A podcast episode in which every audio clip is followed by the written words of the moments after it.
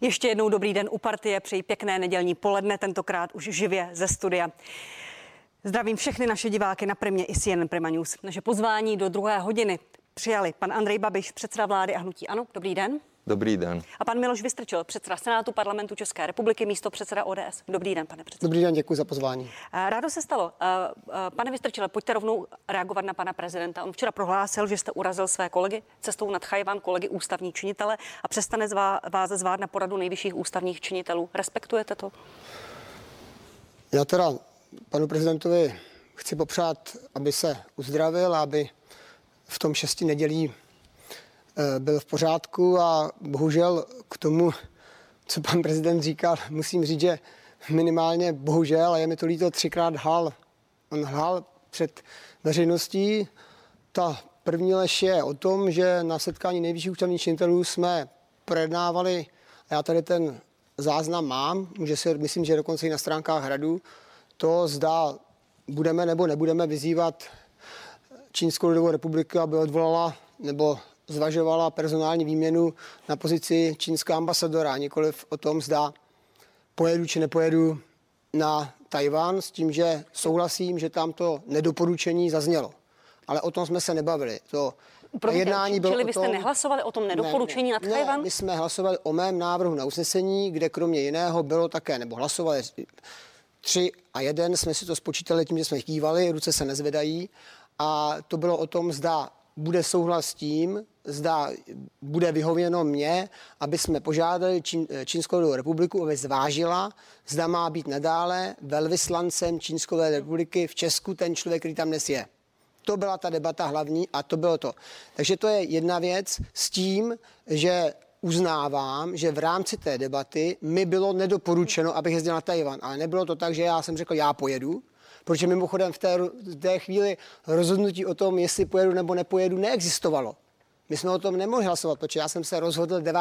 června a to jednání bylo 11. března. A to doporučení, respektive nedoporučení zaznělo už na té všichni tomu, že nemůžeme hlasovat o něčem, co já jsem se ještě nerozhodl. Tak, druhá lež je ta, že každého čtvrt roku se konají schůzky nejvyšších ústavních činitelů. My jsme se sešli 11. března, já jsem se rozhodl 9. června, kdyby jsme se scházeli po čtvrt roku, to je po 3 měsících, tak jsme se měli sejít někde v červnu, že jo? Ale vy byste ten názor asi nezměnil. Nezměnil, já to neříkám, jen říkám, že není dobré manipulovat těmi fakty a říkat ty věci jinak, než byly. Já neříkám, že bych názor změnil, ale prostě není pravda to, co pan prezident říkal, že se schází ta druhá lež, že se scházíme každého čtvrt roku. V červnu žádné setkání nebylo. A ta největší lež, která mě nejvíc mrzí, je, že já jsem nikde na Tchaj-wanu a nikdy jinde neřekl, že jsem Tchaj-wan označil za samostatný stát. Podívejte se na tiskovou konferenci, která byla například na konci mého pobytu na Tchaj-wanu. Tam jsem řekl, že do toho já se nebudu míchat, že tyto věci mě nepřísluší, že to je věc vlády, případně ministra zahraničních věcí. Znamená, to jsou 3 lži v jednom pořadu a já se velmi omlouvám, velmi mě to mrzí, ale já to tady musím takto veřejně. To je v pořádku, respektujete to rozhodnutí, že už na tu poradu nebudete chodit? Samozřejmě respektuju, pokud někam nejsem zván, tak tam nepůjdu. A k těm slovům, že jste urazil své kolegy ústavní činitele? Já nevím, já si myslím, že jsem nikoho neurazil, protože opravdu já jsem neudělal nic takového, že bych něco slíbil, nebo jsem slíbil, že budu respektovat nějaké hlasování, které ani neproběhlo, a pak bych to nesplnil. Tak ale bylo tam nějaké nedoporučení? Nedoporučení bylo, ale jako i pan premiér říkal, že já nemám radost, já mu to nemohu doporučit, ale respektuji to. To já velmi jsem vnímal a také velmi kvituji a za to chci poděkovat, jak se případně k tomu vyjádření pana čínského ministra zahraničních věcí Vanga postavil, jak pan premiér, pak pan minister Petříček. Děkuju. K tomu se dostaneme. Pane premiére, cítíte urážku tím, že pan předseda Senátu jel na Tchaj-wan, tak jak to řekl pan prezident, nebo ne? Ne, já necítím urážku. Já cítím urážku ve výrocích pana předsedy. Protože pan předseda Senátu řekl, smyslem cesty bylo i narovnat páteř České republiky na důkaz, že je suverénní zemí. A já nevím, co ty myslel. Já mám rovnou páteř. Všichni naši občané mají rovnou páteř. A potom mě strašně vadil ten projev pana předsedy, protože on tady říká v tom projevu, že považuje Senát za nejdemokratičtější a nejsvobodnější. Ale prosím vás, Přímá volba prezidenta šlo volit 5,5 milionu našich spoluobčanů. Sněmovna 5 milionů. Senát první kolo 1 100 000, druhé 408 000.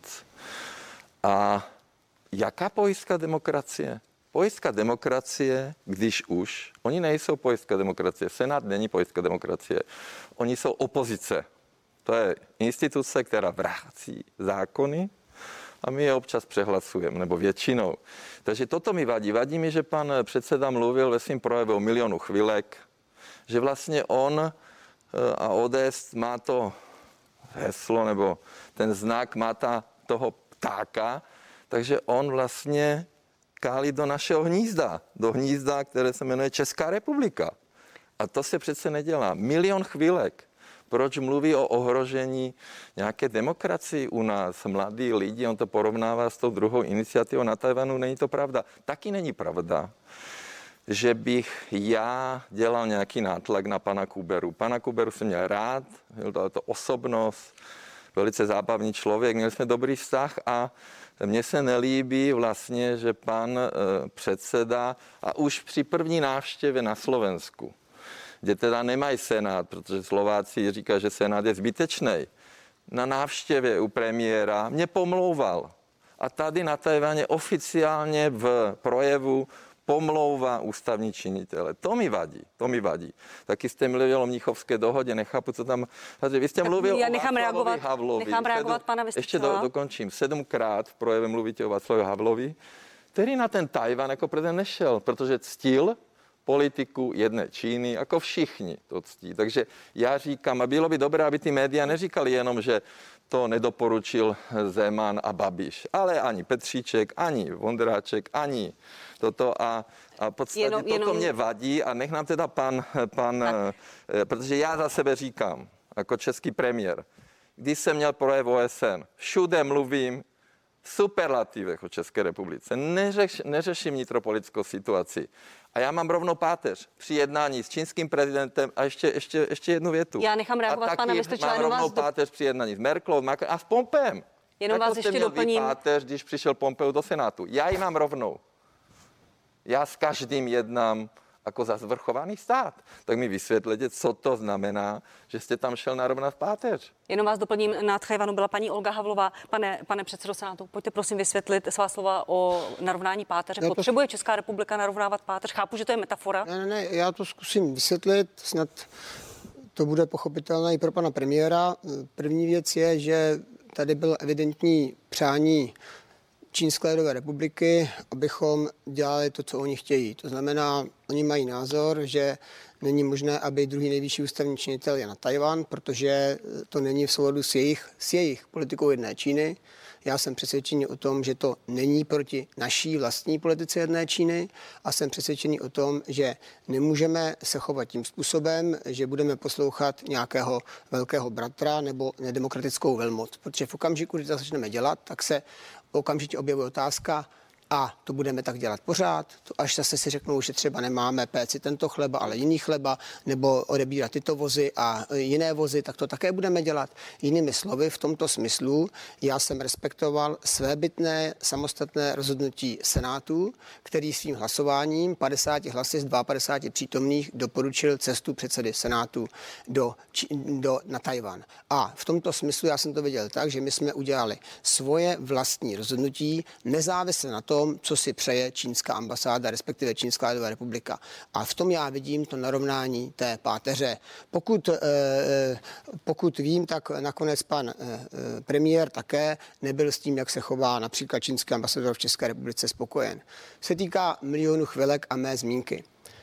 Prosím všechny, aby si případně ten můj celý projev přečetli. Já jsem tam mluvil o tom, že je velmi dobře, pokud mladí lidé se starají o společenské dění ve svých zemích a případně pokud mají pocit, že se tam dějí některé věci, které nejsou v pořádku, se proti nim ohrazují.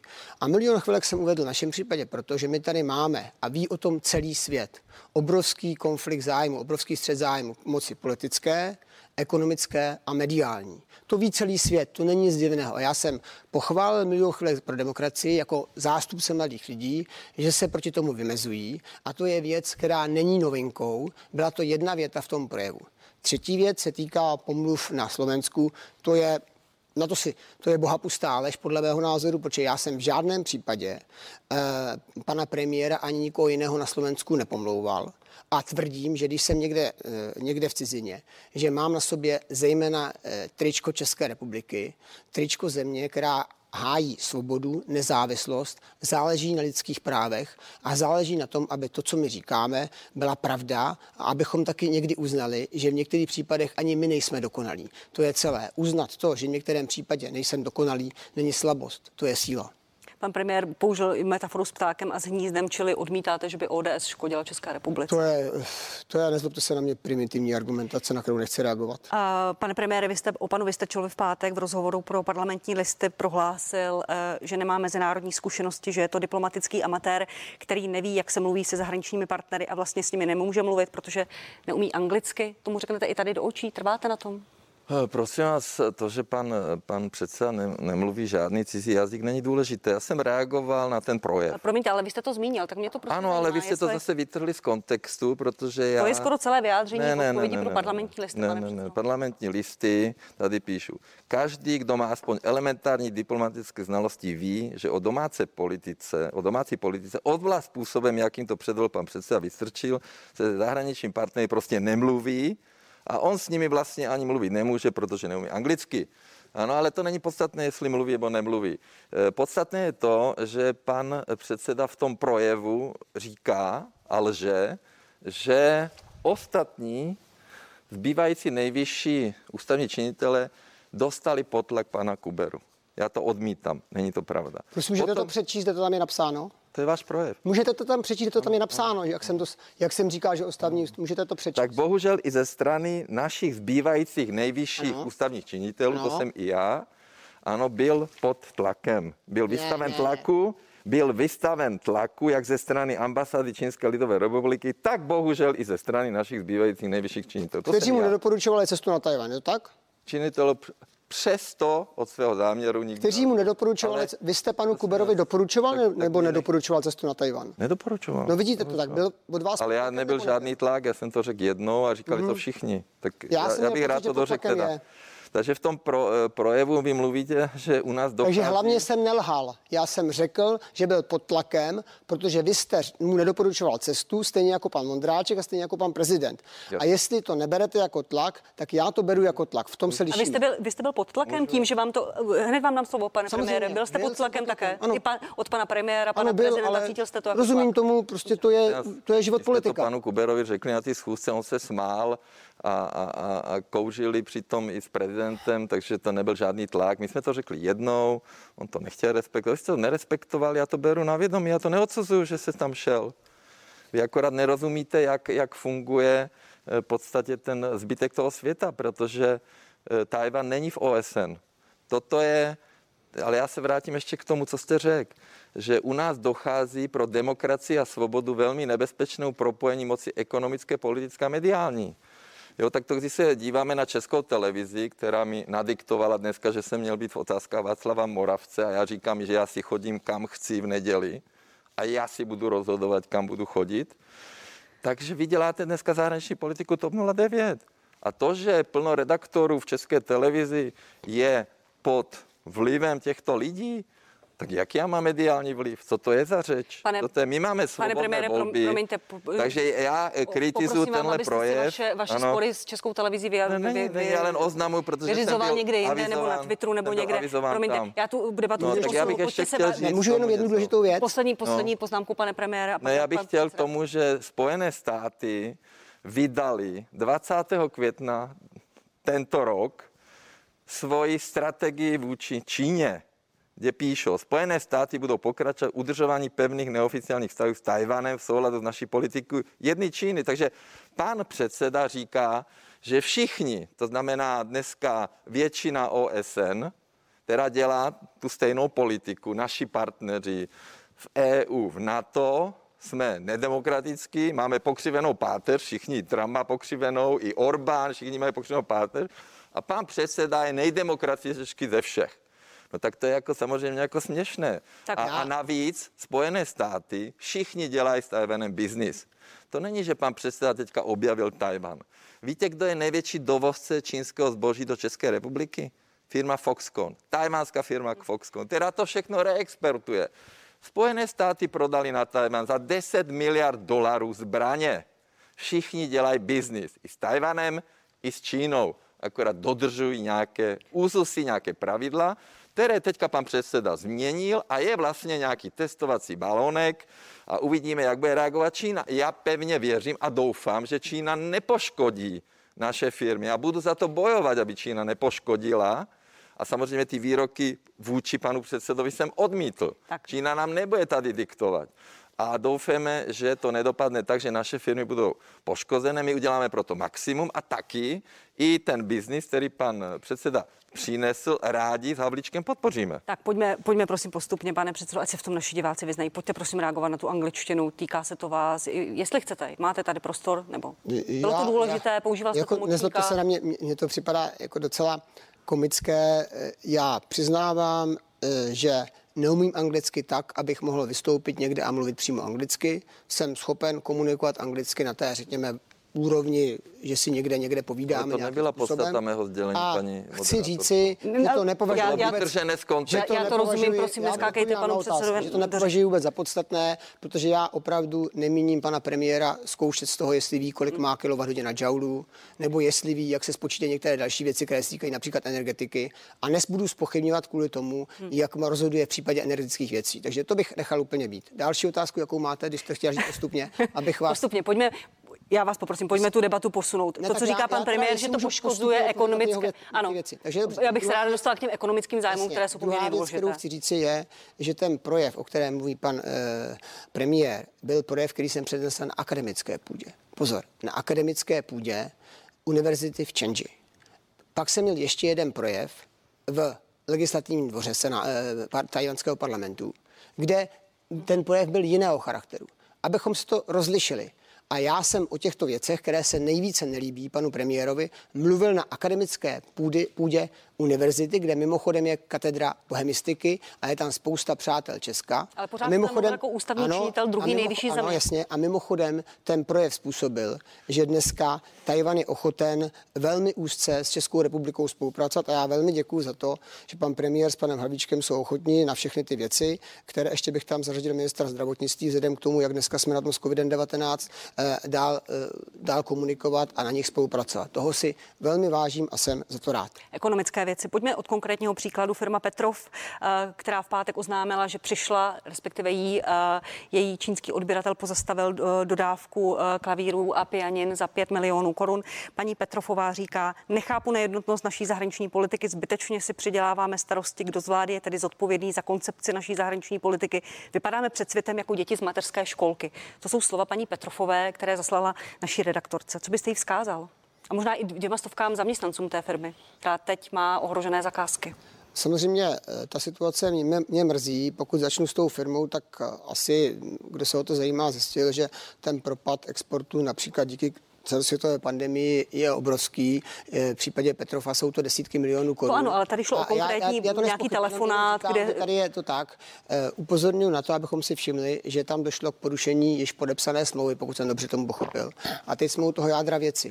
Je otázkou, jestli skutečně to má být tak, že v okamžiku, kdy se začneme chovat svébytně a svobodně a suverénně, to bude znamenat, že budeme mít obchodního partnera, který na to bude reagovat tím způsobem, že někdo z vlády nařídí, nebo z ústředního výboru KSČ, nebo v tomto případě Komunistické strany Číny, tak toto nebude, my je tím způsobem potrestáme. A k čemu směřuju? Směřuju k tomu, že já jsem přesvědčený, že pokud někdo dlouhodobě začíná navazovat úzké obchodní kontakty nebo je podporuje s nedemokratickými zeměmi, že v podstatě nic nedělá jiného, než nás dostává do závislosti, která je mimochodem velmi nebezpečná a do jisté míry takoví lidé jsou vlastně prodavači naší svobody. Prodavači naší nezávislosti. Promiňte, a co je ten váš vzkaz těm firmám? Musíte počítat s tím, že když obchodujete s Čínou, tak může se vám to stát? Že se to může stát. A vzkaz vůči naší vládě je ten, že bychom v tomto směru měli být velmi opatrní.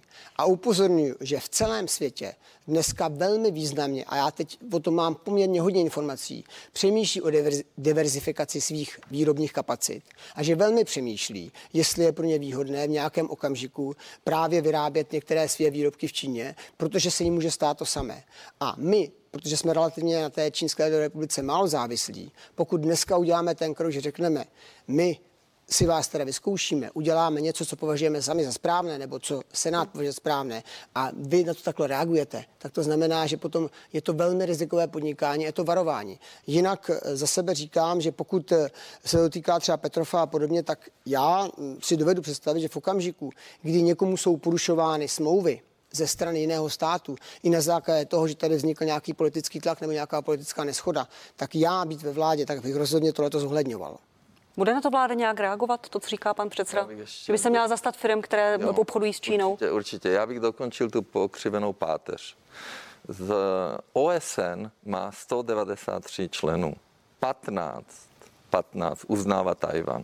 To znamená, že pan Vystrčil, když jsme řekli, že aby tam nejel, a to říkají všichni na této úrovni, on říká, že 178 zemí má de facto pokřivenou páteř. Jo, tak jsem to dobře pochopil. Ne, nepochopil jsem to dobře. Ne. Já si myslím, že pan Vystrčil to jasně. Já jsem to nepochopil, no, kdo. A já to v zásadě odmítám, protože já všude bojuji za české zájmy a může si to každý dohledat. Co se týká toho Petrofu, no tak to je jako samozřejmě nepřijatelné. A my jako vláda určitě vysvětlíme čínské straně, že zkrátka zahraniční politiku dělá vláda, my máme za to odpovědnost a my samozřejmě uděláme proto všechno, aby naše firmy nebyly touto cestou poškozeny, ano, v rámci toho biznisu. Jo, takže uděláme proto samozřejmě maximum, takže je to nepřijatelné, aby na základě tohoto už nějaké firmy reagovaly, já nevím, jaké tam mají vlastně ty smlouvy, ale není to dobře.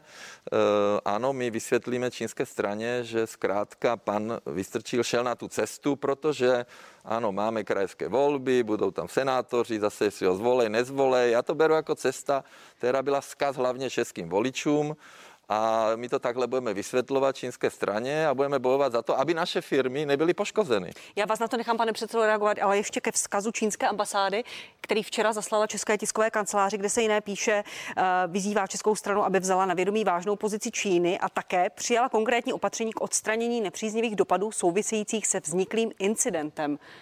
Bude na to vláda nějak reagovat? Tak my jsme samozřejmě reagovali s panem Petříčkem, že jsme reagovali, že ty vyjádření ministra zahraničních věcí, když napadl pana předsedu, jsou nepřijatelné, že s tím nesouhlasíme, že jsme to odsoudili. Shodou okolností ministr zahraničních věcí Číny tady navštěvoval plno našich partnerů a spojenců, byl ve Francii, v Německu, jednal s Macronem, jedná se o dohodě, tak samozřejmě, že ta cesta není dobře, že je to zásadně proti tomu úzusu. Ano, a jako problém je, že pan předseda to nepochopil, ne? On nepochopil vlastně, jak funguje ten velký svět.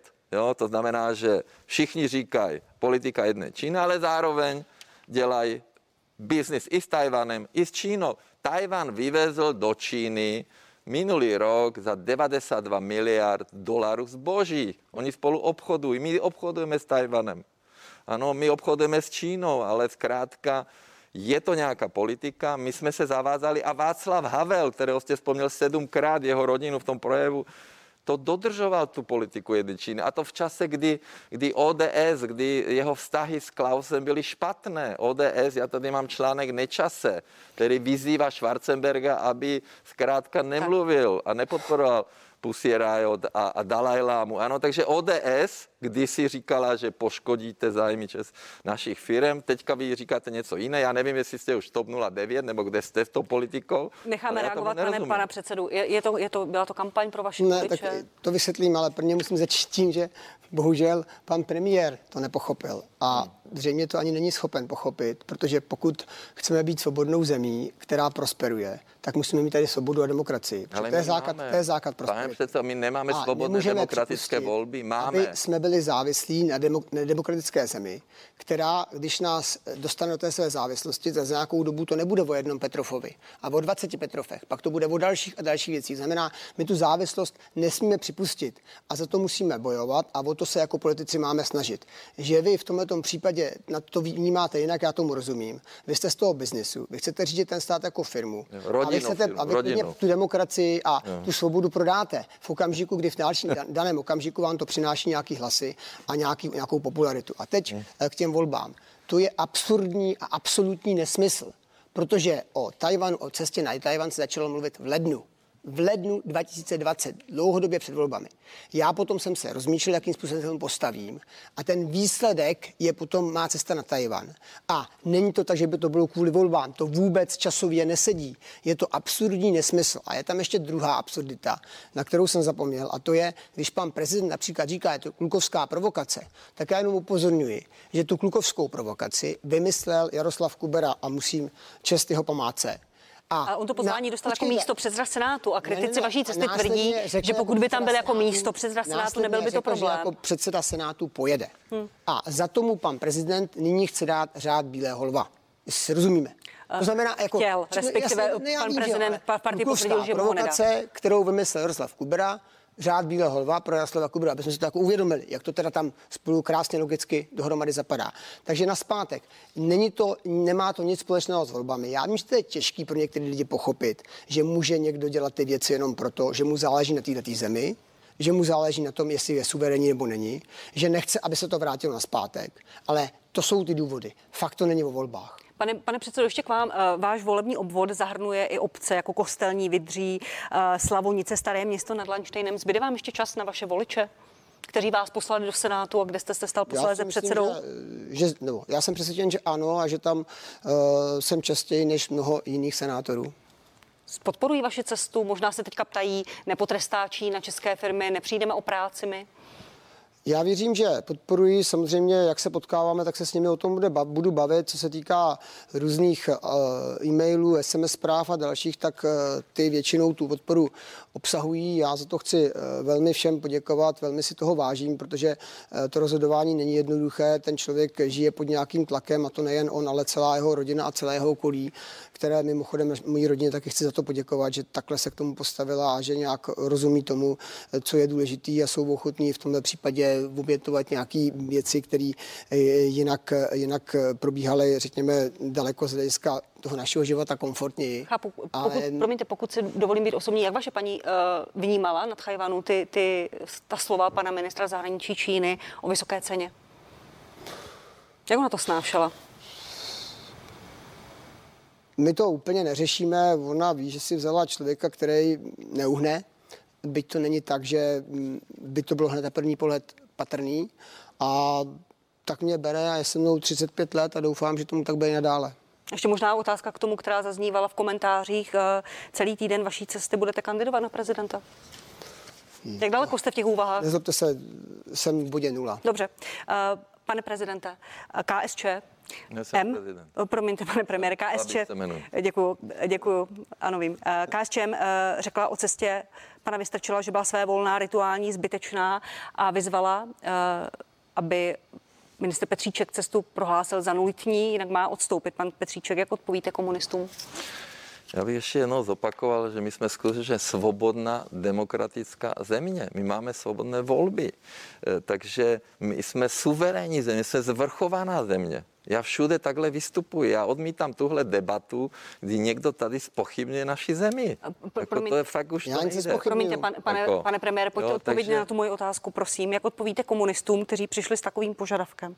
Jakým požadavkem? Chtějí cestu pana Vystrčila a celé delegace prohlásit za nulitní, což je termín z mezinárodního práva, prohlásit za bezvýznamnou cestu, kterou proběhla, jinak má odstoupit pan Petříček. Já jsem kritizoval jenom obsah toho projevu a to, že vlastně říká pan předseda, že má někdo křivou páteř. Já rozhodně nemám křivou páteř. Jo? Já neznám výsledky ty cesty. Já se rád s nimi seznámím.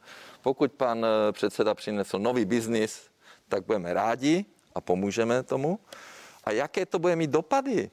Jestli teda příští rok přijde do Prahy 610 000 čínských turistů, který tady utratí 4,5 miliardy korun ročně, no tak to uvidí hoteliéři nebo restaurátor, nebo to pan Hřib určitě vyřeší. Já to nevím, ty dopady, ty cesty. Promiňte, my nevíme. Pane premiére, já vám strašně nerada skáču do řeči, ale pojďte mi prosím odpovědět naši otázku. Nebudu to komentovat. Nebudete to komentovat. Komunisté tolerují vaši vládu, hlasují s vámi na sněmovně, vy se s nimi teda nemůžete. Ano, toleruju, ale já, to není pro mě téma. Já nemám jak komentovat tu cestu. Já neznám její výsledky. Možno ty výsledky, možno se panu předsedovi povede, že nám se teda povede, že přesvědčíme Čínu. Promiňte, pane premiére, oni po vás nechtějí, abyste komentoval cestu, ale abyste ji prohlásili za nulitní.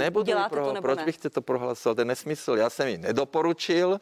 Teďka kritizují, jak pan předseda vystupuje, a my si počkáme na výsledky ty cesty ekonomické a uvidíme, jak bude reagovat Čína. Pan předseda, teďka celý svět jako čeká, jak bude reagovat Čína. Doufáme, že nebude reagovat negativně vůči našim firmám. A pokud ano, tak to budeme řešit a budeme přesvědčovat, že to není dobře. A ještě znovu, prosím vás, vy totiž nerozumíte tomu biznisu. My máme pasivní obchodní bilanci s Čínou. Dovezeme 500 miliard navíc. Ano. A prosím vás, sama elektronika za 18,6 miliardy dolarů. Z toho je 72% z Číny. A víte, kdo to všechno kupuje? Tchaj-wanské firmy, ten Foxconn to kupuje, a další firmy, které jsou tady, oni to zmontují a vyvezou do Evropské unie. Takže vy jste říkal, že tady Česká republika, že bude něco jako reexporter, ale to už se děje, oni to u nás dělají. Takže vy nechápete jednu věc, že někdo může říkat politika jedné Číny, ale biznis se dělá a biznis nemůžete znejisťovat, nemůžete ten biznis dávat do toho tu politiku. Musí to být stabilní. A pokud Václav Havel a všichni od revoluce dodržovali politiku jedné Číny, tak vy jste jediný, který jste ji porušil, a teďka se budeme čekat, že co se stane. No možno se nestane nic. Doufáme, že ne, ale vy stále nejste schopen pochopit, co vlastně se stalo. Věc, bylo by asi dobře, kdyby pan premiér řekl, v čem jsem porušil politiku jedné Číny, vlastní politiku jedné Číny. Že jako jeden nejvyšších ústavních činitelů na Čínu. A kde je napsáno, že tam nesmím jet?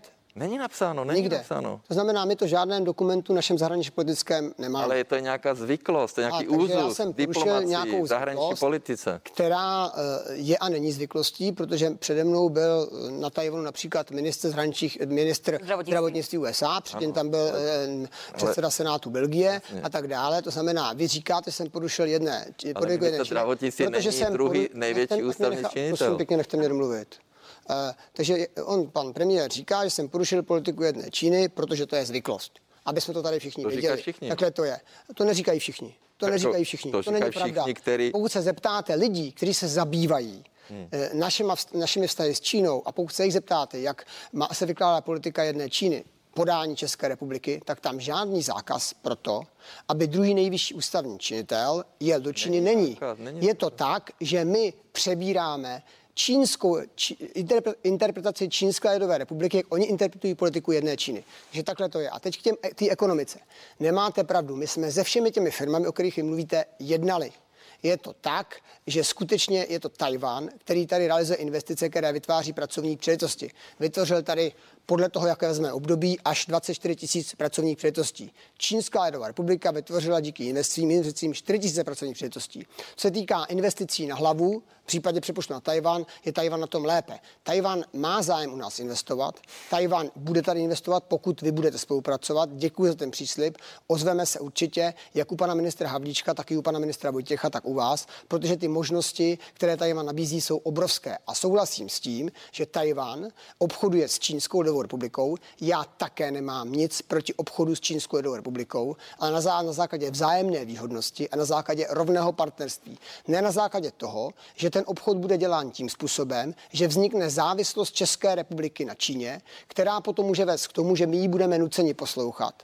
To je špatně, protože to je věc, která potom nabourává tu svobodu a demokracii, o které vy říkáte, že to tak vůbec není, protože vám to vlastně nějak nevadí. Tak, pánové, já vám proto ještě na to reagovat. Velmi krátce, pane premiére. Ne, jako není to pravda. Nejsme závislí. Většina věcí, co se vozí z Číny, kupují tchaj-wanské firmy, které jsou v České republice, a tohle je vyhlášené i Spojené státy. United States Strategic Approach to the People's Republic of China 25. 20. května 2020. Jako, prosím, už jenom faktická, protože jinak se tady budete dohadovat o stejné věci. Státy udržují neoficiální vztahy v souladu s naší politikou jedné Číny. Takže Spojené státy pro vás nejsou demokratický, mají křivou páteř a Mike Pompeo vás podpořil. Super, tak uvidíme, protože všichni čekají. Aby bylo zřejmé, že pan premiér nemá pravdu, když to řeknu slušně. Ale jakže nemám pravdu? Není pravda, že nejsme závislí na Číně a na její... Čem jsme závislí? Já vám to řeknu, když mi necháte domluvit. Na její vůli, její komunistické strany, protože sám jste přiznal, že se může stát z důvodu rozhodnutí té komunistické strany, že právoplatně uzavřené dohody, například mezi firmou Petrov a nějakou firmou v České republice, budou zrušeny. To znamená, ta závislost tady je zřejmá, protože tam není demokracie, tam v nějakém okamžiku přestává platit právo a začíná platit usnesení ústředního výboru KS Komunistické strany Číny. A to je ten problém, který vy nechápete, protože to je zásadní problém, který tady je. A pokud by se tohle stalo ve větší míře, tak začneme být závislí, nesvobodní. A to mi nesmí. Já jsem nic nepřiznal, já jsem vyjádřil. A doufám, že se to nestane a uděláme všechno pro to, aby se to nestalo. Vy nemáte žádnou odpovědnost. Vy jste si udělal nějaký výlet z vaší kampaní do Senátu a my teďka jako vláda za to budeme nést odpovědnost, pokud se něco stane a možno se nestane. Tak, pánové, já vám pro tuto chvíli děkuji a poprosím o krátkou reklamní přestávku. Za chvíli budeme zpátky. Sledujete politický duel v partii Terezie Tománkové. Hosty jsou předseda vlády a předseda Senátu. Jsme zpátky, děkuji, že sledujete nedělní partii. Mými hosty jsou předseda vlády a předseda Senátu.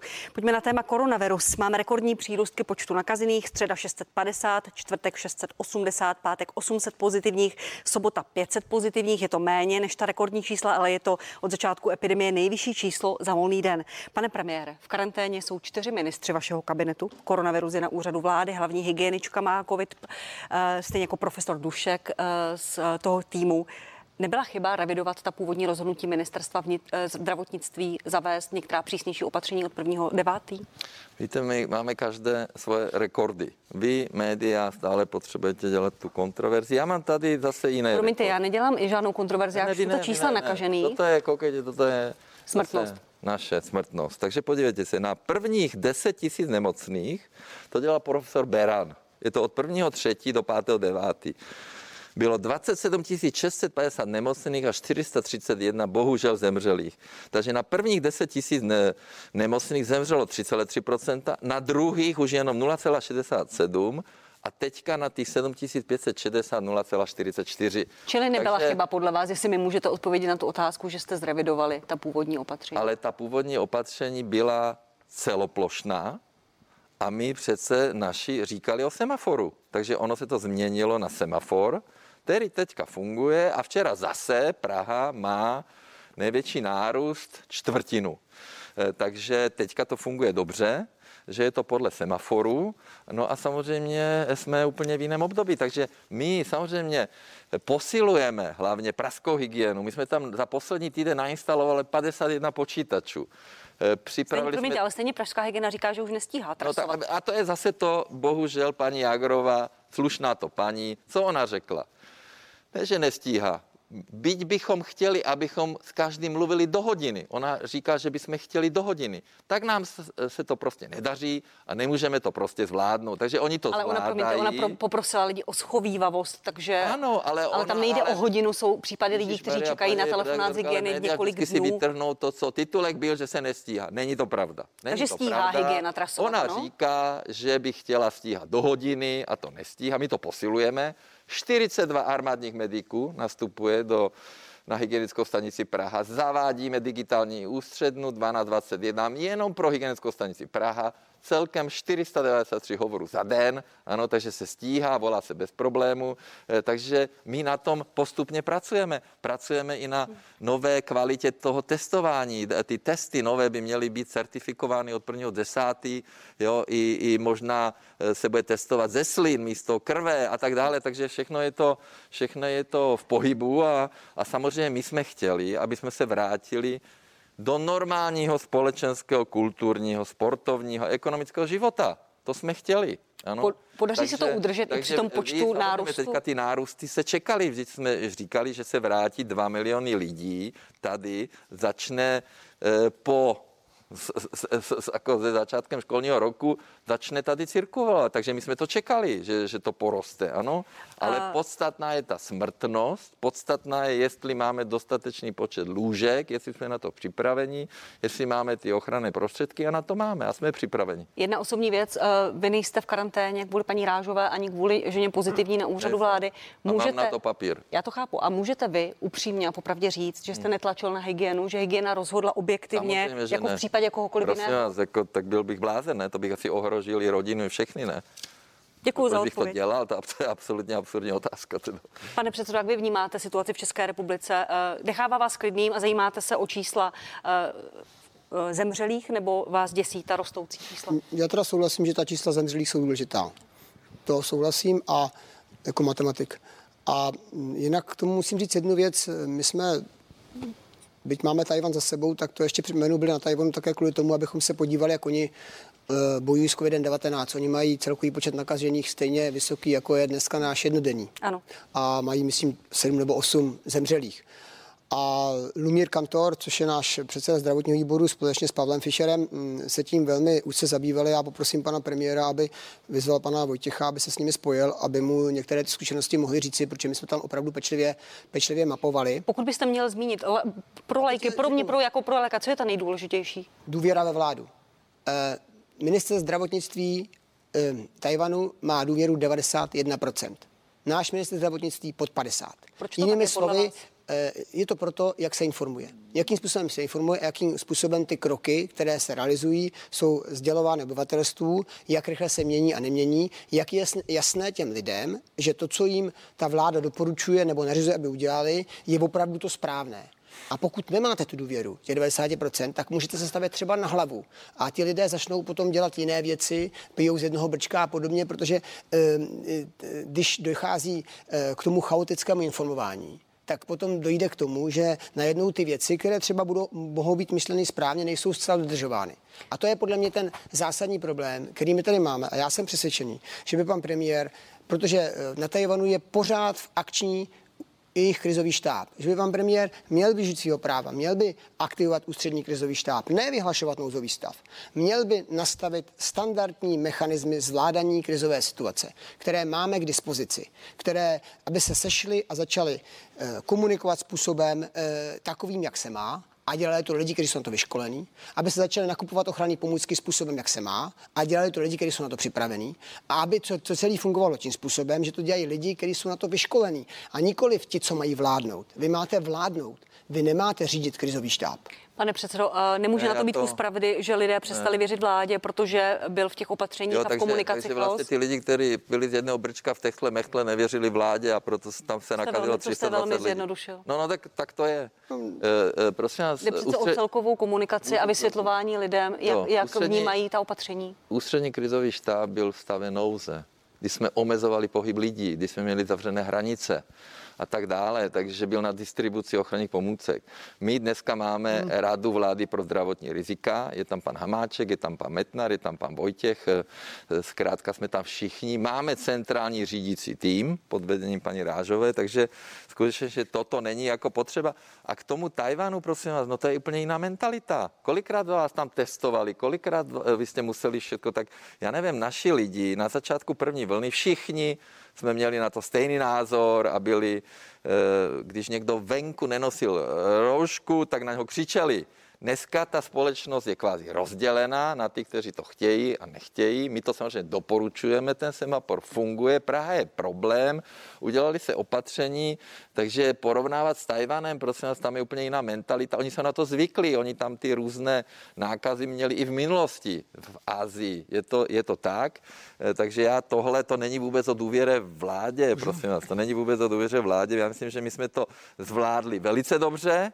Teďka jsme přijali nějakou strategii, teďka už samozřejmě v Praze měníme, ale ten finální bilance toho viru bude, až když odejde a když uvidíme i ekonomické výsledky. To znamená, jak jsme zadluženi kvůli viru, ne kvůli důchodcům, ale kvůli viru, kolik jsme dali peněz do té ekonomiky, jaká bude nezaměstnanost a všechny tyhle parametry.